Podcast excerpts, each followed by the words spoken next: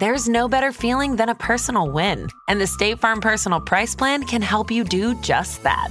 Talk to a State Farm agent today to learn how you can bundle and save with the Personal Price Plan. Like a good neighbor, State Farm is there. Prices are based on rating plans that vary by state. Coverage options are selected by the customer. Availability, amount of discounts and savings, and eligibility vary by state.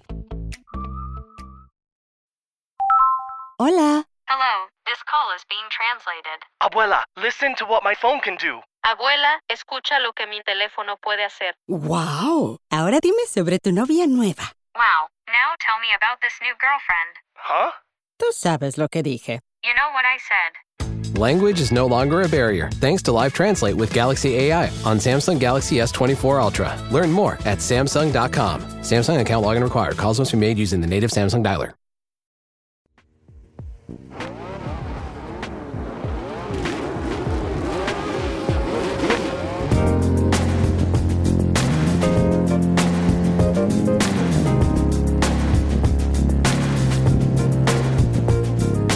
Welcome, welcome, welcome, welcome, welcome, welcome, welcome, welcome to F1 with DRS. Jethro, as you can see, we have merch. His his Wobby Wob sent you. Can we afford postage to England? We can, but I know he's coming to town. Oh, right. Let's save, yeah, let's save those five, six bucks. Yeah, there's a hoodie, there's a tank, and there's a tee. Matt, as you can see, is in the tee. I'm in the tank solely because I was certain Charlie Curtis would wear his, his tank top. And, Yeah. he, and he is wearing a tank top. It's But it- kind of a bummer. but it's not an F1 tank No, top. And your explanation, as we just heard, was you had woken up at 4:45. It just wasn't at operating at full full speed this morning. Why were you up at? Four, did you say 4:15 or 4:45? Was up at four. Oh, Um, left at about four forty five. okay. For what? Just had clients early this morning. Oh my God! What's the earliest time someone will train? Like Five or six. That is yeah. wild. that's psycho. And is the person like the CEO of a Fortune 500? Is it justifiable, or You are know- they just an early bird? One of my earliest is six a.m. and it's a he's twelve years old and he gets his mom to truck him down Oh, there before yeah. school Oh, cool. every morning. What is it like to hang with a? Well, I don't know what kind of um, client confidentiality you have, but it's it's been. I'm 48. It's been 36 years since I hung out with a 12 year old Yeah. boy. Uh, it's great. He otherwise had never been into the gym or sports, anything. So it's Uh-huh. super fun that he's so stoked about it. He wrote a little things he's proud of, and it was that he does this routine. So it was, it's very rewarding. also, having two boys who couldn't care any less about what I have to say. Of course. You know, he Yeah. thinks I'm cool. And so it's like, this is great. Nice yeah. ego boost in the Yeah. morning. Well, Jethro had a different strategy. So he's got about 15, 16 kids. And was that in hopes that one of them would think you were cool? I just wanted one of them to be rich. I didn't care about the cool factor. That's clever. Just playing the odds. I'm just playing the odds. yeah, your ego wasn't in the mix. It was just simple survival when you reach your labor. Yeah, it was. At this point, do you see that one has a high potential for that? Who you betting on? It's tricky these days, isn't it? Because you just don't know where the world's going. But I, if I had to bet, so my girl is got the golden thing of being good at most things and having a work ethic, whereas the Yeah. boys are sort of a bit more chill. So I think she's she's probably got the best shot, but also she's the most likely to disown me when she's like 18 and just uh, think I'm so uncool that she can't possibly be a part of my life. So yeah, I don't know where I'm gonna go, but I've I've got four. I guess there's always another one down the road. Kristen and I were watching 60 Minutes last night. They were doing a story about AI and like what things are mm. coming online now. And it was Oh my god. it was a terrifying it took two segments to tell this story but you know in essence i guess there's this very famous it's attributed to hemingway it's like a six word story and it says like baby shoes for sale never worn that was the hemingway story right like there's so much in there and then they give that to the ai and ask it to write a short story which it does this beautiful short story talking all about this woman who couldn't conceive, blah, blah, blah. Then this poem, the poem will bring a tear to your eye. It wrote both things in one second. And Kristen said, I, Do you think we need to be like steering the girls towards working in this Mm. arena? And I said, it would be pointless to try to even imagine what this all means. I mean, that's literally where we're at. Where like I think in four years we're going to look back. Even at the end of the segment, Scott Pelley said, "We're going to say on this right now, which will probably become a thing in the future. This entire segment was 100% human produced." Yep. Mm. And I was like, "Oh my god, this is also freaky." And I said, and also, what do we train the girls to do? Ideally, when AI takes over, they're going to do every fucking thing, and we're going to be like a leisure society that hangs out socially. Your skills are like how good of a hang you are. Uh-huh. How, do you prepare a kid for that? So, who fucking knows where it's going? That's the thing. It's scary. You got no clue. Uh, and there was um, th- there was the music thing, wasn't there, with Drake and the Weeknd? Did you see Oh, that? There yeah. was a Crazy. AI song uh, with Drake and the Weeknd, and it was just completely AI. It sounded like Drake, sounded like the Weeknd. You know, fully produced track done, all in AI. in one second. Yeah, Yeah, it's kind of boggling. I was saying to Kristen, like, you know, um, imagine going back 15 years and, and trying to, with your mm, apex creativity at your disposal, guess what the phone was going to become. You couldn't. You couldn't have thought like, yeah, I'll hit a button on my phone, food will arrive. I'm going to hit a button and a car will come pick me up and take me somewhere.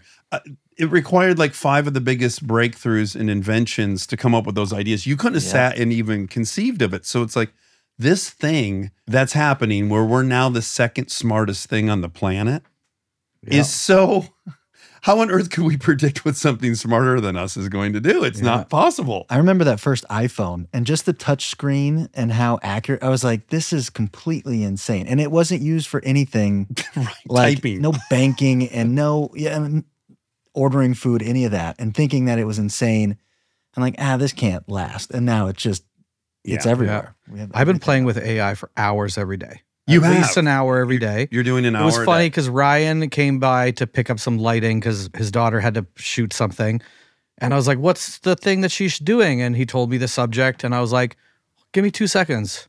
I wrote, Write this in the words of a 10 year old that has never been, it was about like a city or whatever. Yeah. And, but she was doing it as a host. And within four seconds, there was a perfectly written in the voice of a 10 year old child description on South Dakota. I don't think he used it, but he was kind of blown away by like four seconds.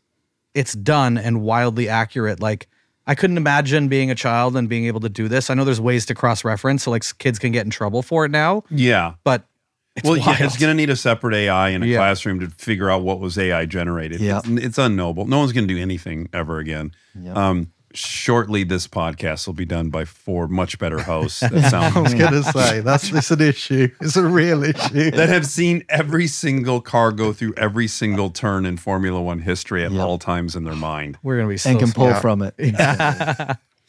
Okay, so here we are on um, week two of this forced vacation that no one asked for, that makes no sense, that doesn't correspond with any seasons or holidays. It's just here for no reason and we hate it. Mm-hmm. But alas, things are still happening even without any action on the track.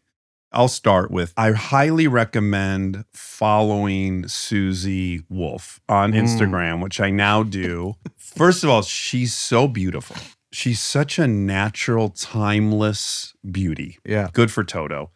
She's obviously a baller. She's high up in the FIA. She's a gangster by all accounts. But all of those things pale in comparison to the fact that she is posting occasionally shirtless photos of Toto, which I didn't think I'd ever be privileged enough to see. On the beach, nonetheless. On the beach, he's swinging one of his lucky children around. And his, well, let's let you, Charlie, describe his physique maybe in a clinical sense. I mean, it's very working class. I thought, mm. like, Oh, like, wow, like he great. uses his body. Well, Yeah. more like he's he's using it. He's I not, agree. He's clearly Lifting some active. things. He's lifting because he needs to. yeah. He's It's all functional. yeah, it's all functional. He's quite lean. He's like leaner than Mm-hmm. I would normally aim to be, He's very lean. but it looks phenomenal on him. So good, it made me think, am, have I chosen the wrong lane? He just, as you say, it looks like that's just from his Yeah. lifestyle. His shoulders are great. There's Yeah. plenty of muscle definition. He keeps himself very thin. it doesn't seem like he's spending time in the gym. He's he's in that garage working on things. Yeah. He's got two broomsticks for legs. Yep. And I was thinking too, like I, I am so insecure about my legs in photos. I've dedicated the last two years of my exercise exclusively to my legs, and I'm looking at him in the in this short swinging the kid around, and I'm like, I don't even care about those legs. Didn't even notice them. Don't give a fuck. Look at those shoulders. In the back. The back look great. And also, shout out to Susie for that angle because, yeah.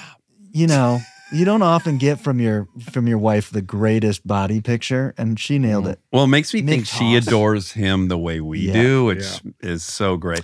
And Just mid toss with that kid, just everything popping. He she got it. there was also another photo I sent around. I want to say it was him on a jet ski. I've already forgotten what what activity he was doing. Doesn't matter. You know he was wake surfing. Oh yes, Yep. yes. This Yeah, motherfucker right. can wake surf. Of course. and he, I guess he had a uh, he had a little jacket on, you know, a little look buoyancy cute. compensator.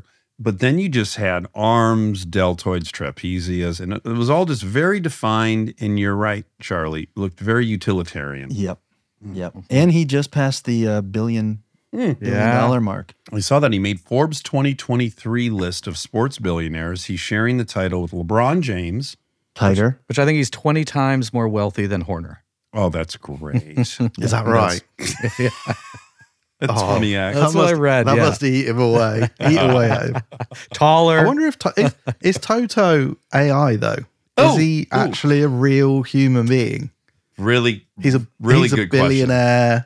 Billionaire. You know, Charlie's saying he's got a great physique. You, Dax just adores him.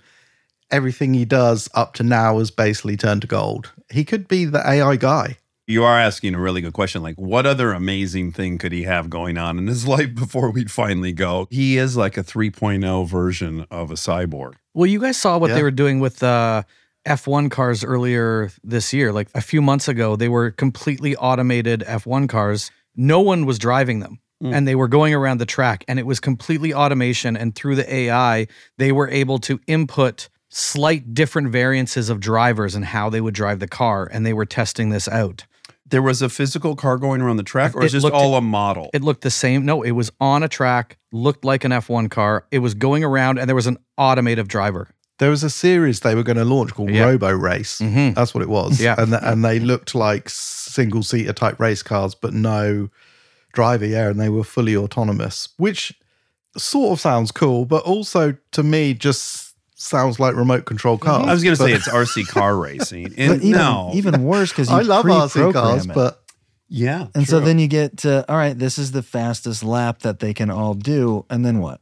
Well, and it could be modeled out, and you would know before the race started the finishing order, barring a bird flying into the air intake of one of the Yeah. cars. Yeah, I guess the the challenge was trying to do what some drivers can do, which is effectively beat the simulations. You know, Yeah. that that's what they do. I saw something on Instagram. It was a Hamilton qualifying lap from a couple of years ago, and they had the absolute perfect simulator lap, everything calculated, and he pulled out over, I think, a tenth of a second quicker than what they considered the absolute perfect lap. And I guess that's what the very best guys can do. So maybe if you're doing AI racing, it's can you cheat the system Yeah. with with sort of human talent input somehow? It would only be cooler if they could go so aggressive that there would just be countless crashes because no human life is at risk. hmm Could make it fun. I only like this sport because of the characters driving the car. I mean, there's yeah, it's even ridiculous. teams I love, like Williams. Well, why? I love Albon, and I really like this Logan Sargeant mm-hmm. gentleman, and now therefore I love Williams. Speaking of simulators, I have recently got into the F1 PlayStation 5 game, Oh, and I can't stop doing it. it's great. It's so fun. Really? It's impossibly fun. And I don't play video games. Couldn't tell you last time I played a video game. Got PS5 for my son for his birthday. Clicking around and it was on there. I'm like, yeah, let me just see what this is all about. I've since gone to Best Buy. I have a steering wheel. and You did get the steering wheel. Oh yeah, it's set up. Pedals are next. I have the pedals. Oh, Oh. you do. I need a special. Are you going to build the rig? I need a pod. I need like a, a simulator. Well, Well, setup. Red Bull sells You one. need a full sim system. Yeah, Yeah, we need we need a full sim system. Dax, your place. Uh, yeah, the Red the Bull Red one. Bull, you- 90 grand minimum goes up to 150 for the full wing in front the front wing, front yeah. wing. and Aston Martin Just also did one. just That's released cheaper. I think that was like 67 50, 80 grand. Yeah. 80 grand. So mine mine is attached to a sawhorse from my garage. oh, wow. DIY. Yeah, kind of how Toto would do it. That's Yeah. right. That's Yeah. right. He'd lift it. But if you guys notice, they've got this, um, they've built some kind of apparatus onto like a Nautilus, I don't know, a cable weight system. And it's a steering wheel, and they're making these guys go left, right, yeah. left, right. And I'm curious, like, how much weight's on there? How hard is it to do? And they're just slamming it left, right, left, yeah, right. and I've seen one. I think the one I saw was with uh, Perez, but it was hard. So he wasn't going fast, but it was like he was cranking back and forth. And Right. same. I'm like, how hard is? How much strength is required? And what if the things? immediate race after all this training was just a really uh, violent oversteers in Yeah. every corner? Just like- Yep.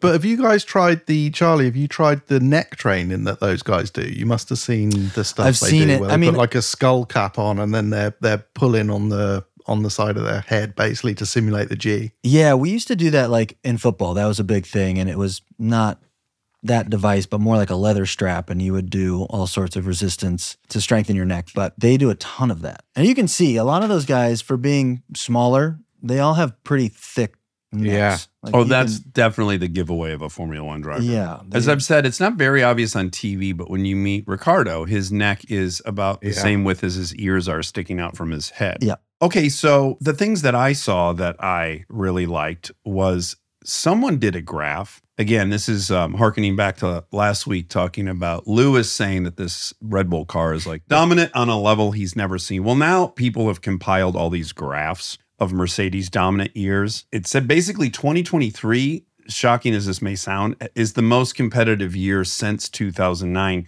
If you just look at percentages I think one of the races, the qualifying sessions, was literally the closest ever grid because it was like 102% or something between the first and the and the last qualifying car. So because in Formula 1 they have a rule 107% rule which used to be talked about a lot when I first started watching. So if you qualified outside of 107%, you weren't admitted into the race Oh. unless there was some special circumstances and the other teams had to agree to let you in. So Oh. that's how big the Wow. spread could be back in the day. But now it's tightened up so much. Yeah, this what I read said AlphaTauri is the slowest team in 2023, but it's only 1.96% slower than Red Bull on average lap time. In 2022, three teams were 2% slower than the fastest car. So based on that, only 2009 has had a more competitive grid than 2023. The one thing I was reflecting on a bit is I know I moan about certain things about F1, even though I love it. But if you take Red Bull are doing a fantastic job and you can't take it away from them, they've just done a better job than everyone else and they should be congratulated.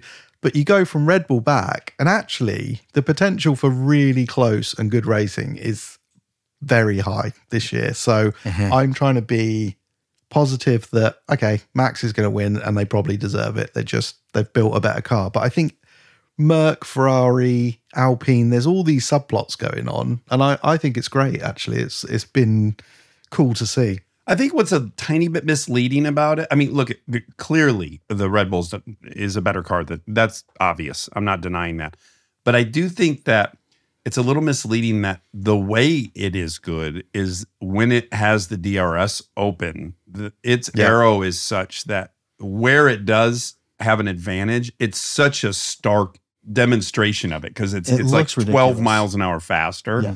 But you know, all the time is spent in the turns. And if that car isn't as fast as the Mercedes in the turn, there's nothing spectacular to see there. So I don't know. It might just also be a little bit misleading where it's faster. I think it's faster everywhere. The truth is, the drag thing sounds like a magic button they found or something, but the DRS system basically dumps downforce, right? That's what it does. It Mm. gets rid of the downforce and gets rid of the drag. If you have a car that produces more downforce than everyone else's, it makes sense that when you open the rear wing and the downforce sheds, boom, you you get a bigger advantage than everyone. And that's the way F1 works. It isn't one thing. It's because you've made this whole solution that's better. So if you've got the most downforce, you've also got the best DRS system because it dumps more downforce than anyone else. It gives you a bigger advantage. That's a great point. Yeah, if your car's making zero downforce and then you open DRS, nothing happens. their advantage is just everywhere. And I, I listened to a thing, it was interesting because we think, like, we talk about Adrian Newey and what a legend he is with Aero, which he absolutely is. But apparently, for these new regs, he recognized early on that the suspension was going to be a hugely important factor um, because it's all about keeping a completely stable platform. Not diving under braking or pitching under acceleration. So his main job, I think, um, although he oversees everything, he designed all the suspension for this Mm. new platform. And that's what's allowed them to do it. So he's not, he is a downforce absolute god, but he does a lot more than that. The only way to stop Red Bull's dominance in future is for all the teams to get together and agree to pay Adrian Newey whatever he wants to retire. Uh, well, there was uh, a comment from Horner this last week about Adrian Newey's future at Red Bull, and he wanted to make everyone know that there are no plans for him to leave. Uh, he feels like he's got many years with his heart still being in Red Bull, and they will never let him go. Uh, he wanted to make that clear. Yep. Not until they've downloaded him to AI anyway. Mm. Truly, now there is exactly the type of thing we could see Yeah. an Adrian Newey being replaced by AI. Yep. Oh. Well, on that topic, George, again, it seems like Mercedes can't stay away from saying how much of an advantage Red Bull has. Yeah, It's in every single interview. And and George said, you know, he thinks for sure they're holding back and that they're almost embarrassed to show their full potential. No reason for them to push so far this year. And he thinks they've got at least a seven tenth second advantage over the rest of the field. and that they're just kind of sandbagging it. And to be fair, they haven't needed to push, but also, you know, it's like they can't they can't let it go. That's they got a new reigning theory, which is because first they said the car's so insanely dominant that n- we've never seen anything like it. It sounded like tri- Trump, the likes of which you've never seen. That wasn't really catching any momentum because people pointed out there's been bigger gaps. So then they kind of switched the the narrative to, well, actually they're only driving this thing at like ninety percent, so that they don't get punished. And I thought Horner's response to His Russell's comment was was, pretty great. funny. That's that's very generous of him. I mean, his team would know all too well about those kinds of advantages. Uh-huh. it's also funny that they are kind of giving each other compliments, but the Mm. rivalry exists, so they cannot like he's got to give that little dig. Yeah. Like instead of saying, "Yeah, we're super proud of our car this year. We worked really hard." It's, eh, well, they would know about that advantage. You know, like they can't they can't give it to each other. They just got to give a little dig in there. Ted Kravitz, well, we're talking about Red Bull. Ted Kravitz made a statement this week that he believes that Helmut Marko might be on his way out and Sebastian Vettel might come in and take that place, which could be very interesting to have that happen at Red Bull. I read that and I thought, where on earth did Ted get No this idea. idea? He didn't really reference No, there's over no here in a reference conversation. whatsoever. Yeah.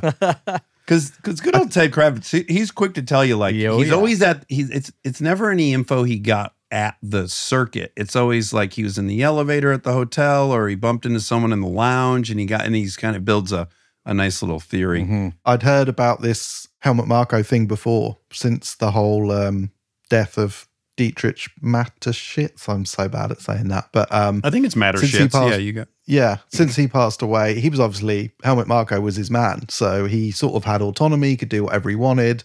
Had this weird, I don't even quite know how you explain the role, but he was just there and he could make stuff happen because Christian Horner's obviously the team principal, but he was sort of there to make stuff happen, pull strings.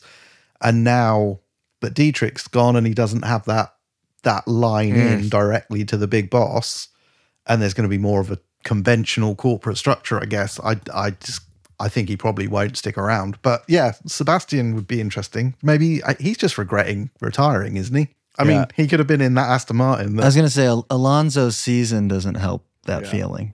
You watch someone else step in and crush, then you're like, yeah. Stay tuned for more F1 with DRS.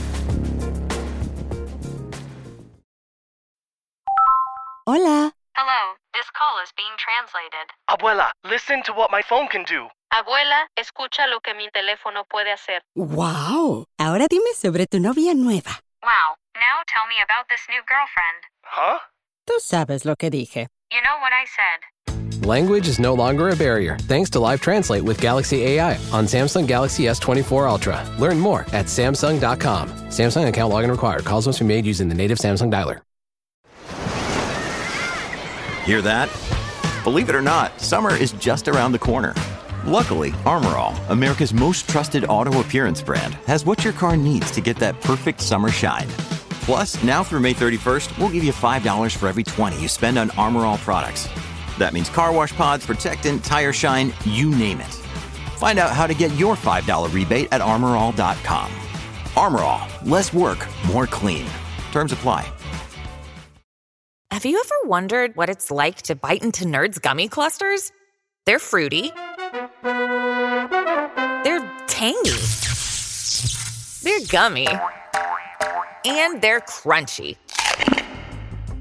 Nerds Gummy Clusters, a union of fruity sweet gummy and tangy crunchy nerds. Unleash your senses. Shop now at nerdscandy.com.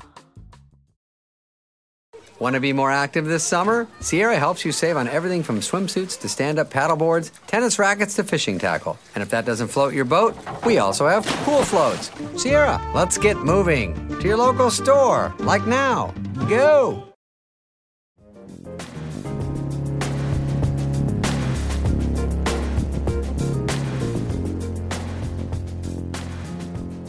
In that Ted Kravitz thing when he was unveiling this theory of his, he said something kind of weird, like basically saying he hopes Vettel keeps his word and stays retired because he's a man of honor or something. I'm like, Just- what? It, what does it matter?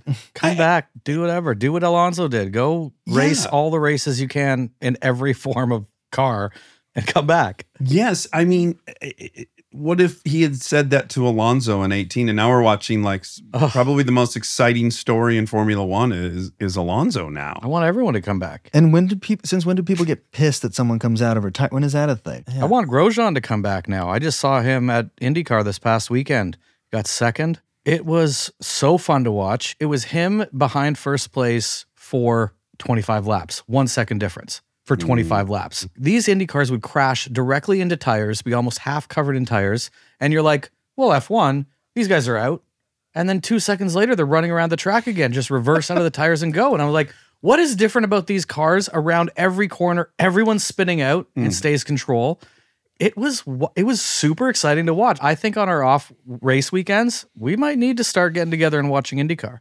Okay, I mean, look, if ever there were a uh, a time where I'm up for anything, it'd be this stupid break we're in the middle of. yes, It's felt really long this week, hasn't it? Oh. It just and we're still are we two weeks away from a race still? Yeah, yeah, yeah. It's ridiculous. God knows where AI will be by the time this Oh, race yeah. kicks off. You know, they might even be able to show us the race next week. Predict it, yeah. yeah, predict it. Show us a model. Indiscernible. I saw a funny thing where they were asking Formula One drivers what other occupation they would have if they were in racing. I don't Oh, if you yeah. yeah. It, m- it was weird. High occurrence of people saying they'd want to be architects. That was just Architects. one thing all I the noticed. things. Yes, all of them, Why? Max gave my favorite answer. He goes, uh, "It's probably racing on two wheels." Yep. So he just changed it. If you're not a race car driver, what would you be? And he decided motorcycle race. If, if cars were off the table for him, he'd have to go to That's two the wheels. scale of his imagination. That's how Yeah. far away. That just demonstrates how Right. single, It's the single-minded. Yep. I do have to say one thing I saw of Max uh, this week that I just, to me, it, it really confirmed my hunch that he too is is driving AI. There was some communication between his race engineer and him that surfaced, and at the end of the correspondence, Max says to him, "Are both Ferraris on a two stop?" And the race engineer says, "Correct." And then he goes, "There's like a beat," and he goes, yeah, I, I heard the impact guns in the background. like he's driving, he's listening to his race engineer give him information, but what he really heard was the impact gun firing within earshot of his engineer, and he figured out, oh, Ferrari's on a two stop. Yep. And I just thought that that demonstrates such next level. It kind of answers because he seems to always know what's going on behind him too. Every time he gets out of the car, he's Yeah. like he knows everything that's happened between every other driver. That just shows how easy the driving part is for him. That he has he has the space. You're right to process all this other crap, and he's not worried about the the actual subconscious is is racing the race for Yeah, him. yeah, He's he has- free to think about anything else Uh-huh. that's going on. Do you think he's that guy who's just raised the bar completely. You know, you get these generational Mhm. people who come along. I always think of it related to tennis, but we ended up with Federer, and Nadal, and Djokovic, and they all did it in their own way. But it it completely changed the game forever. Schumacher did it back in the day.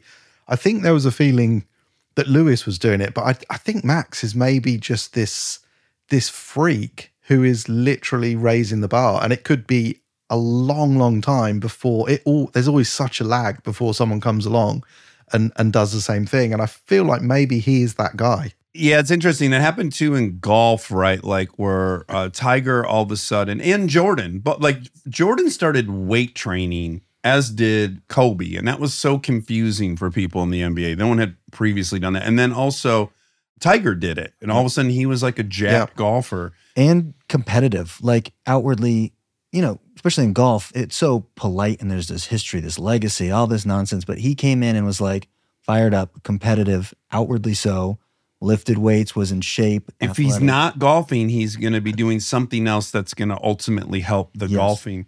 And similarly, Max, all the videos I saw this week online were of him in his racing simulator with his buddies.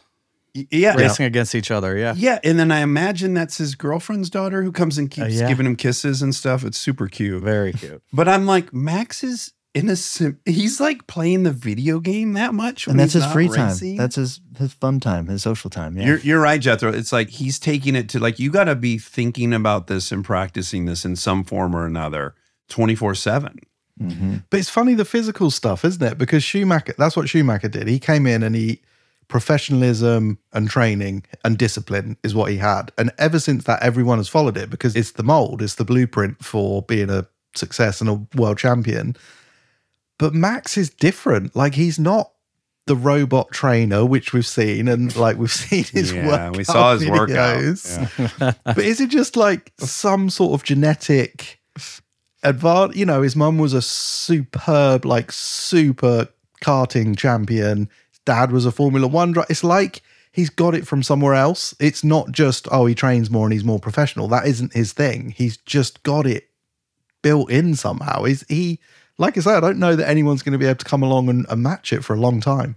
There's I don't I don't know how much we can build off of this statement by Guenther, but Guenther made a statement regarding basically it being a, a sport of spoiled rich kids, right? He said, you know, money ultimately can't buy your way in. He gives Lewis, of course, is a, an example, who's a famous example of a very blue collar working class kid who got into the sport and the talent got him to where he is.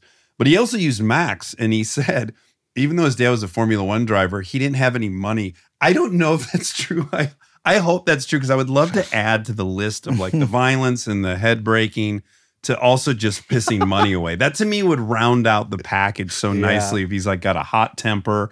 He's a little. He eats too much. He's drunk a lot. He's and cracking a heads. gambling problems. well. Yeah, he's Yeah, I can completely see that. insolvent. I love that recipe for the for Verstappen. Yeah. And I guess the fact that um, Max went out and bought a $15 million airplane early in his career might tip that, you know, that that's the family tradition. I don't know. Mhm. We'll have to ask Jos about his finances when we finally sit down with him. So I, I was in Vegas last week and I had a very interesting cab drive. Uh, I was leaving from one casino to the other after I finished my work. The construction that day had begun for the Vegas Grand Prix, and it was already a disaster. And I was like, "Oh, are you going to stick around for the Vegas race? What are you going to do?" He's like, "I am getting the fuck out of here so fast. This is a mess." Like day one of just lightly blocking off streets was an absolute disaster. This guy was driving through parking garages to get me to the hotel in double the time. It was crazy. But then um, this website, WTF1, released this article this week, and it said that very soon, 30,000 tickets are going to be released that are around $500 or a little bit under, and they will be called the Festival Zone. However, there is a catch. There will be no view of the track. 30,000 tickets being sold. So, what they were saying is this Las Vegas event is projected to make $1.3 billion compared to the Super Bowl does 600 to 800 million. It's just insane. And to me, it's like there's no point of going to Vegas at all before that race. Like, could you imagine going there in three months if it's already a mess? Like, it's November is going to be here in two seconds. Yeah. Uh, oh, similarly in Miami, did you see where they were proposing to put water on the track? Nature intervened, and it had about three feet of standing water all over the what will be the entire circuit in Yep. three weeks. Oh, really? insane. Oh yeah, completely knees. submerged. They, they got 24 inches of rain in an hour just north of where the track is. Yeah. like w- once they called it a one in a thousand year storm. And then people are losing it because they're saying Vettel predicted this because last year at the Miami Grand Prix, he wore a t shirt. I don't know which day it was, but it actually said on it Miami 2060 first Grand Prix underwater. oh, it was like a climate change, like, you know, kind of thing he was doing. But Yeah. one year later, it's. it's already there. He's ahead of schedule. Well, did you see Zak Brown racing? No. Zak Brown pulled What? out. Uh, he he. I didn't realize Zak Brown has a massive car collection of Oh. racing cars. Yeah, he does. He Yeah, he only does. buys racing cars that have won. Mm. And he has a 1981 vintage F1 car. And there was at one of the things we didn't go for that, but there was like a vintage F1 race where different F1 cars were just ripping around the track, and he was there. He was driving. Yeah. He got himself in there. I mean, I don't mean to He shame just anyone, but yeah, he, he got himself in there, and I saw some video footage of him ripping around, and then I looked at the comments of that video, and people were livid. They were like, "What the fuck are you doing there when your team sucks? You got more shit to be doing." But it's like, Mm. come on, you got a vintage F1 car, and you get the chance to drive it. You're he's jumping on bored too. He's on the same one month break we're all Yeah, on. You and he's hate the technically guy. probably working there. Like he does something with doesn't Well, he do McLaren has a something car, and yeah, and, and uh, They were real middle of the road on that race too. Oh wow! Yeah, well, it's good to see that they're the consistent board. across the pond. Yeah. Since we're talking about other racing leagues, I'm gonna come back to. I know this is now um, surfacing as a bit of an obsession of mine, but here we go. Last weekend was the MotoGP Yeah. race at COTA Circuit of the Americas, and I've watched them race there many times. I've gone in person, and I now found myself interested in a way I've never been in the lap times. Okay, because as we talked about, Mhm. the Indy car is 14 seconds slower than the F1 car around there. Well, I was watching the MotoGP times, and boy, they were eight seconds faster than the oh. NASCARs. I thought that was really interesting. Yeah. So I pulled up the fastest quali times of all the different race leagues at COTA. And I, I just find this really interesting for whatever reason. So Formula One, the fastest lap time ever was a 132 in quali by Bottas. And I hmm. think it's worth saying that it had a top speed of 214 miles an hour. Indy did a 145. That was their fastest quali. Uh, MotoGP had a 201, but their top speed last weekend was 221. And I think that's worth pointing out that if you can imagine Bottas and the motorcyclist just completely exposed to all the elements, no halo, no nothing, would blow by him like he were standing still. Those guys really deserve a round of applause. Yeah. They're the craziest motherfuckers on planet Earth, period. It's wild. So just to line them all up, F1's a 132, Indy's a 145, MotoGP's a 201, and NASCAR's a 210. So same gap between MotoGP and Indy that there is between NASCAR and MotoGP. So I just find that fascinating. If mm-hmm. I if I find out anyone rides a bicycle or a go kart around that track, I will also report those times too, because this is my new obsession. It's unbelievable, isn't it? It's huge the difference. That's what Yeah. braking and downforce does for you. Well, also four contact patches versus two tiny, skinny contact patches. They're they're getting um they're getting wings on MotoGP now, aren't they? There's there's controversy Yeah. about the aerodynamics and everything on those as well. They're creating dirty air and spoiling the show. Some people say, but the MotoGP racing is great. I think about nine, ten years ago, yeah, Ducati was the first one because they just had this fucking workhorse motor that was a bullet in a straight line and then just wouldn't sit down in corners. Like, we we need aero on this thing. It just will not handle through the chassis. And yeah, uh, all the bikes now have some little bit of aero. I encourage people to check out MotoGP because if your frustration with F1 is that it's like every team slots one, two, then two, three, you know, MotoGP, it's a grab bag, man. The winner was Alex Rins on a Honda. Yes. All the other Hondas were in last place. I don't, we don't know how Alex got what he got out of that Honda, but it's just it's very high adrenaline, action packed racing. And F1 is the the opposite. As it's got safer, which is obviously a good thing, the driver has become more and more hidden. You don't see the driver working Mhm. the wheel. You, you you can't see what they're doing. Whereas the bike racers, they're using their whole body all the Mhm. time, completely exposed. You see the physicality of what they're doing, and we definitely have lost a bit of that in F1 just because obviously the safety cell and everything else. You just you just can't see the physical work going on. Yeah, and you used to. It, it, it- it's really easy to see the progression in MotoGP because if you look at footage from the '80s Grand Prix motorcycle racing, the guys had a knee down. That's what they had. They were dragging a knee. Now these guys are dragging their elbow, their knee, Yeah. and they're almost touching their shoulder. The lean angle is Shoulders, yeah. 57 degrees on the motorcycle. I mean, it's literally almost 90 degrees laying flat. It's so wild. They're just scraping their entire body through every turn. I want to make an exciting announcement and I just want to propose what could happen. I don't want to get anyone too excited, but first and foremost, Charlie and I, we're going to be in Miami and we have been granted FIA, what's it called? Press, press access. Accreditation. accreditation. We've received FIA accreditation. We applied and we have received it. I don't know that there's any other podcast that's going to be in the paddock with this accreditation. This is very exciting. We're going to try to get all kinds of wonderful statements, quotes, interviews, the whole mm-hmm. nine yards. But that really pales in comparison for what I'm going to suggest might happen in Montreal because it looks like we might be going to Montreal as well. And it was suggested by a good friend of mine who's pretty high up in Chrysler that Matt cut Bottas's mullet, give him a, a new mullet. Can't wait. And we record it and maybe interview him while he's receiving this new mullet from Matt. And I just feel like if that happens, Matt, can you even imagine a, a higher pinnacle of your haircutting career? Well, I think the real pinnacle will be is if I change it enough that he has to repaint his helmet and my haircut is displayed on his helmet. That would be I would really encourage that I can maybe get a copy of that helmet. Mm. That would be like my Academy Award. It will be It would be way better Oh, than an Academy way Award. better. Yeah. If you gave Bottas an even more obnoxious haircut and it was the talk of the paddock in it- Canada, in my home oh country. my that would just And be if the you icing do it on the cake. pre-race and he crushes, Oh, that's I Oh. literally thought about that last night. I was I like, mean- what if I give him a haircut and he wins and then fastest my haircut. Haircut gotta- and then I have to go to every race and do a pre-haircut like this. we it might also lose you. we, We might lose you to this. No, because then hopefully I'll just cut all the driver's hair and then that will just be my job and then I, we know it's a new aspect of, you know, Matt interviews these drivers as he cuts their hair and makes them win and in races. ten years when it everyone's reviewing Bottas and how he got to be the, the most famous uh, F1 driver, it'll be tracked back to that first mullet.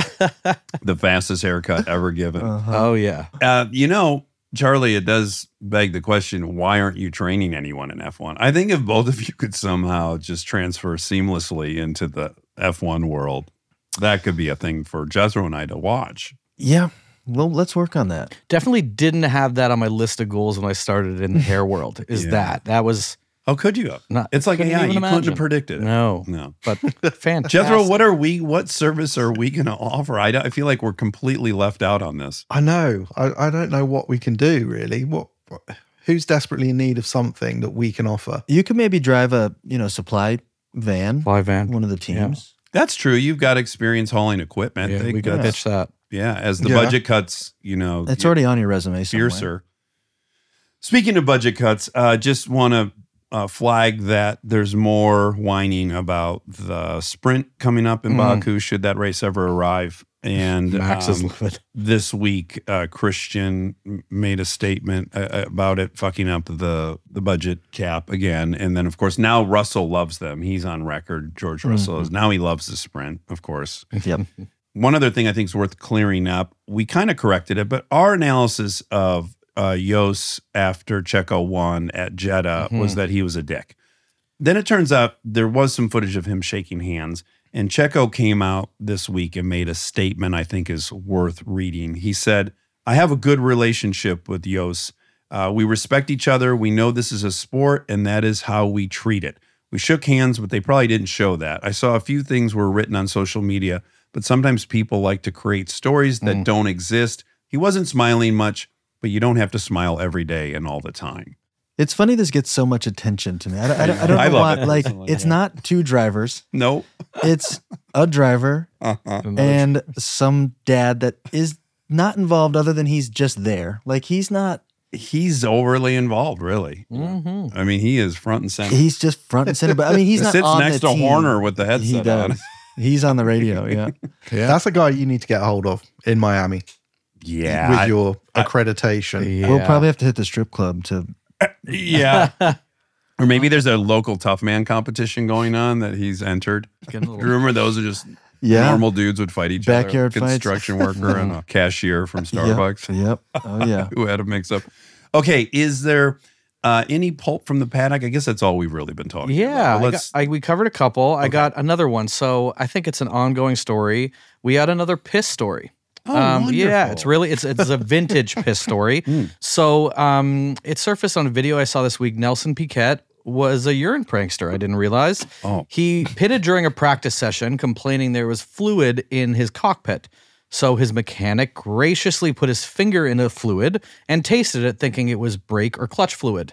Nelson then burst out laughing, saying that he had just relieved himself in the cockpit. What a guy. So what a guy! Like a guy. I, if that was me as a mechanic, we there would have been a fight for sure Yeah. right there. Also, are you supposed to be tasting uh, brake fluid? I was just gonna say, you know, of the three fluids that it could have been that was in his mouth, the urine was definitely the safest. Yes. all Yeah. of them. Yeah, exactly. Yeah, I don't know.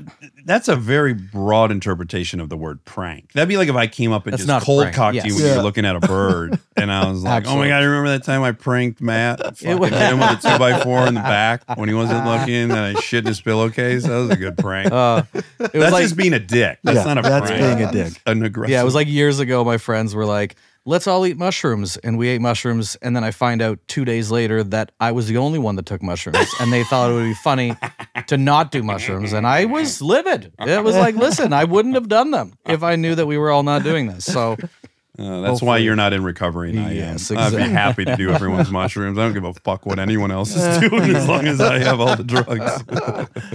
oh man. Um, an interesting statistic I saw popped up. This woman I follow, F1 Tony, Salesforce dropped a statistic online saying it was 5% years ago, but now it has moved to only 1% of F1 fans will ever be able to go to an F1 race. Mm. That is a I knew it was low, but I did not realize it was that low. And obviously seeing the cost of Vegas and different things, that's crazy. But couldn't we reverse engineer that statistic? I don't know that that says anything about the price as much as how the sport has grown because many they're already Growing, at yeah. capacity. Seven, yeah. How do you make it bigger? Yeah, so to me, that statistic would suggest that the sport has grown 5x. Mm-hmm. Yep. I think they're saying the new Drive to Survive series is getting bigger viewership than ever as well. So it's grow, it's continuing to grow even in this Drive to Survive era. It keeps going up. And you got my number one, Brad Pitt, now making a Formula One movie, which some Yeah. some of the um, higher ups at the FIA were saying it's going to be a very invasive process. I think they're they're headquartered Jethro by you. They're at Silverstone, and they're shooting stuff there. But they're going to be shooting this movie this season. They're going to be using a lot of the real races and getting involved. Yeah. that's pretty exciting. Isn't this next race, could- or was it Australia? They were doing some. I Oh, were they? I think it was Australia or this race coming. Mm. That is the first time they're going to do be shooting some of that footage. I don't know which one, if it already happened or if it's happening. They'll be in Miami, so you need to make Yeah. sure there's some F1 DRS merch Oh, going on in yeah. that film. Mm, For sure. mm, That'd be great. mhm. On that same topic of races, an audience question was, "What is the experience like attending a live race?" I'm the wrong person to ask because um, it's completely unfair the version of the Mhm. race I've experienced. I also I want to say for the record, it's completely unfair that we got an accreditation from the FIA. There are so many great Formula One podcasts. I've listened to a lot of them. They're fucking great. If I were them, I'd be so pissed that we got this. So I just want to acknowledge that that is true. It's not fair, and um, I apologize, but it would be more insane for me not to go as a journalist if given the opportunity. Yeah. So I, I mean, I feel a little bad, but at the same time, Not that. of course, I I'm going to take it. But my experience, as was yours and Charlie's, Mhm. was you know Red Bull hosted us, so they picked us up in a golf cart and uh, drove us from the parking lot directly to the hospitality suite, and it was a fucking blast. I loved it. So you know, I hate that that's the case. If everyone can have that experience, I really recommend that everyone Yeah. go to a race. But there are a couple things that are probably universal um, Mhm. in that, especially Miami, and I'm sure it's you know track specific, but the vibe is so Miami there. They really make. I mean, they've got the music, the people, the weather was so much. They're swimming. There's swimming. There's pools. There's concerts. I mean, it's People are getting pregnant. People are Yeah. getting Yeah. chlamydia. having babies. Yeah. But then also you can see like the chunks of fans. We were next to I think they were Ferrari throwing the red smoke Mhm. grenades everywhere, and it's just a party everywhere. The only thing you have to, I would honestly say, and I've only been to three races now, but I will say you have to set your expectations accurately, which is I can't actually consume the race while Mhm. there with the Yeah. level of detail you can at home. that Right. commentary is so vital to what's happening. I feel like I miss 90% of what happens in the race when Yeah, we're was there going to say it's almost no level of detail that you Mhm. get when you're there live, No. really, unless you sit there with with an earpiece in listening Yes. to commentary or something. and there were a it's, it's few the only way. there were a few like boards like big screens throughout the track that you can watch the broadcast you can only watch it you can't hear it Yeah. Yeah. but the chunk of track that you see is nothing so Yeah, and they're especially where we're at Miami, right? It was at the end of a straightaway. They're coming in at like 200 miles an hour, so it's like it's it's just a blur of it. And I'm the guy who ends up inside the hospitality suite, staring at the TV, wishing everyone would shut the fuck up. And then I admit to myself, I, I prefer to be at home, really. Yeah, yeah, because I'm just too into it, and to miss But- out but on the you- audio between the engineer and the drivers is such a Mm. that for me is i could deal i don't need the the analyst Mm. Talking as much as i want that Yeah. the radio talk it's always our favorite part of the race. yeah And I think that's what you need to. I think that's my suggestion to people that go. Bring headphones and listen to it as you're watching it. You're going to get that different experience Mm. and be able to kind of get the best of both worlds. And also just be prepared for the most insane traffic Mhm. arriving to a race. Like, th- to be honest, the most fun I've ever had at one of the races is me and Dax basically racing to the race. Yeah.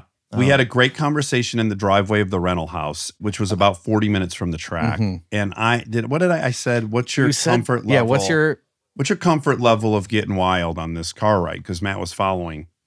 and he said it's really high. And I said, okay, I'm gonna go for it. Um, Jethro, we were driving through parking lots, through ditches, we were going through neighborhoods. we I mean it was Cutting off, It was like we were running from the law. Yeah. yeah, and it was i was riding passenger like and it was Were two, you with Matt or with me? i was with matt and it was Mm. two hours of that Yeah. nonstop. And I was so impressed with Matt. I had not seen that side of him, but every time I took like a curb and went through a gutter or, a, rather a ditch or something, I thought, well, Matt's going to be out now.